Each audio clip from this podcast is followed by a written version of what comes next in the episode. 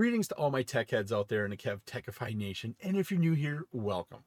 In this episode, we're going to look at small network applications and protocols.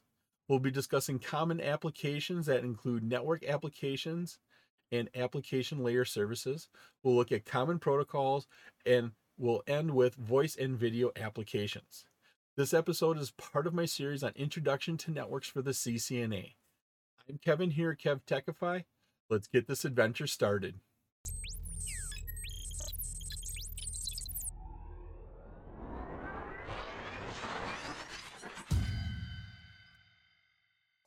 Once you finally have your network set up, you still need certain types of applications and protocols for your network to work. The network is usually is only as good as these protocols. Now, there are two forms of software, or what we could call applications, that provide access to the network. They are network applications and application layer services.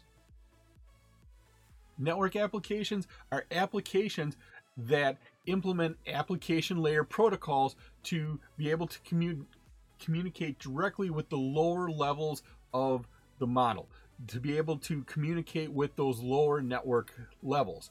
Application layer services are for applications that aren't network aware. They weren't built to basically built to work on the network. They're built as standalone software, but we need network connectivity. The programs that interface with the network and they prepare to send the data while the service then actually does the sending of the data. There are several common protocols that network administrators typically use or need to make their networks work great. They use it for configuration, they come in and allow us to allow the users to use those networks with these. Now, the administrators typically use Telnet and SSH, or the secure shell. Once again, never use Telnet because Telnet always sends that data in clear text. If somebody is sniffing your traffic, they can see every keystroke you typed in. And so you don't want that. You always want to use secure shell, but this allows you to configure your devices remotely. You can sit in your office, connect connect into them using SSH and an IP address and configure that device no matter where it is as long as it has network connectivity. Hypertext Transfer Protocol and the secure version of that allow clients and web servers to exchange data. In today's world, using HTTP and especially HTTPS is how a lot of businesses disseminate information. You place orders, you can track inventory, you can send messages and updates that way to, through these web protocols. We have a number of email protocols we use on our network. We have the simple mail transfer protocol, we have the post office protocol, and we have the internet mail access protocol. These all work together in in helping us send our data. Once again, SMTP allows you to send the data from the client to your server and then your server to the destination server. POP3 and IMAP, they deal with downloading from the server to the client. POP3 actually pulls that email off of the server, puts it on the client, and it only exists on the client at that point in time. IMAP, which most people seem to use nowadays, basically connects to the client connects to the email server gets a listing gets the information but the email stays on that server. This allows you to check your email from multiple devices from your desktop computer from your laptop from your mobile devices. This is what protocol we use to do that then we have the ability to transfer files. We have ftp and secure ftp we also use DHCP, Dynamic Host Configuration Protocol, that allows clients to dynamically get an IP address from a server on your network. That way, you don't have to manually go around and set that IP address on all of your clients just set up a couple manual a- addresses on your main servers or devices you don't want to change. And then dhcp you can use for all the rest of your devices that need ip addresses on your network. You don't have to go around. There's no configuration issues with them. You don't type in pro you don't type in numbers wrong. Plus, you can also hand out a bunch of other information, maybe like your NTP server, your network time protocol, so that way all your devices are synced to a certain time. And finally, one of the last services protocols we use here is the DNS. That takes a domain name and changes it into the IP address. When people use the network, they don't type in IP addresses. They typically type in domain names. Cisco.com. They don't type in the IP address for Cisco.com. Most people don't know that off the top of their head, but they type in the domain name.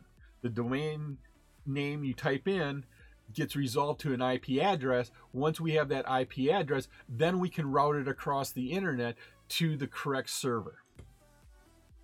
I hope you're liking this episode on small network applications and protocols. If you have the time, leave me a comment and let me know what you think about small network applications and protocols. You can also visit my website at kevtechify.com for all of my details and how to get these episodes in video and podcast form.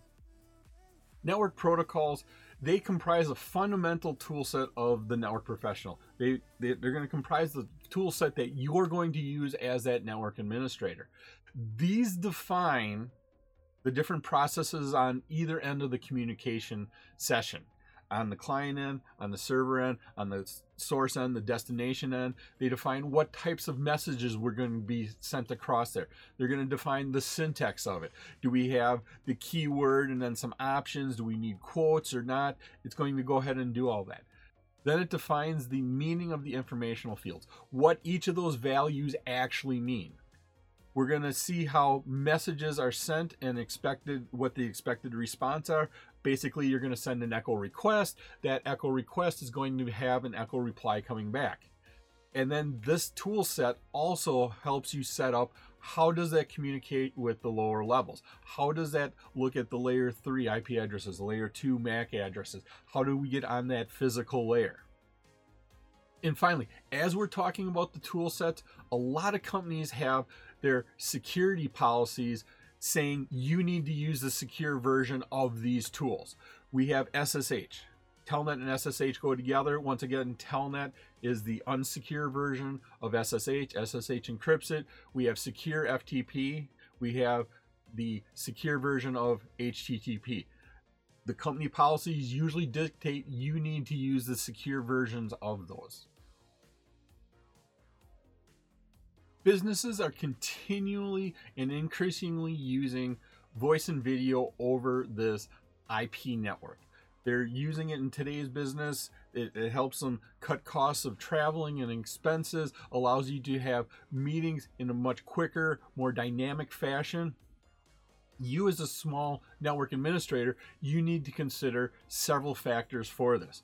First thing here is do we have the right equipment installed? Well, looking at that, do we have the infrastructure? Can our can our devices support the higher demand, the more traffic, the quality of service of these real-time streaming applications, voice and video? We typically see IP telephony and voice over IP being used on the network, replacing the traditional phone lines because we don't want to necessarily support a separate system for voice and a separate system for our data. Let's combine them, have one set of networks, one set of technologies, routers and switches in our network, and that usually leads us to a better performance on our network. And finally, you need to consider real time applications on your network. Your devices, your network, once again, has to go through and support that QoS, that quality of service, giving priority to traffic that needs to get through your network right away. If it waits a couple of seconds, a couple of milliseconds, it might get there too late. Maybe it's a synchronizing process that synchronizes your devices across your network. Maybe it's something just like a voice or a video call. But you need to make sure you're running your real time transport protocols, RTP, or your real time transport control protocols. Those are two protocols here that help you identify and control that traffic for quality of service. It was my pleasure to provide you with this wonderful episode on small network applications and protocols. If you like this episode and you got value out of it, please click that like button, give a five star rating, leave a comment. This all helps me bring you more great content. Please take a minute to subscribe to my channel. All my socials and contact information are on my website, kevtechify.com. There you can find out how to get all these episodes in video and podcast form. In the upper right is my playlist for my series on Introduction to Networks for the CCNA. In the bottom right is one of my favorite videos that I linked just for you. Thank you so much for watching this episode of my series on Introduction to Networks for the CCNA. Once again, I'm Kevin. This is KevTechify. I'll see you next time for another great adventure.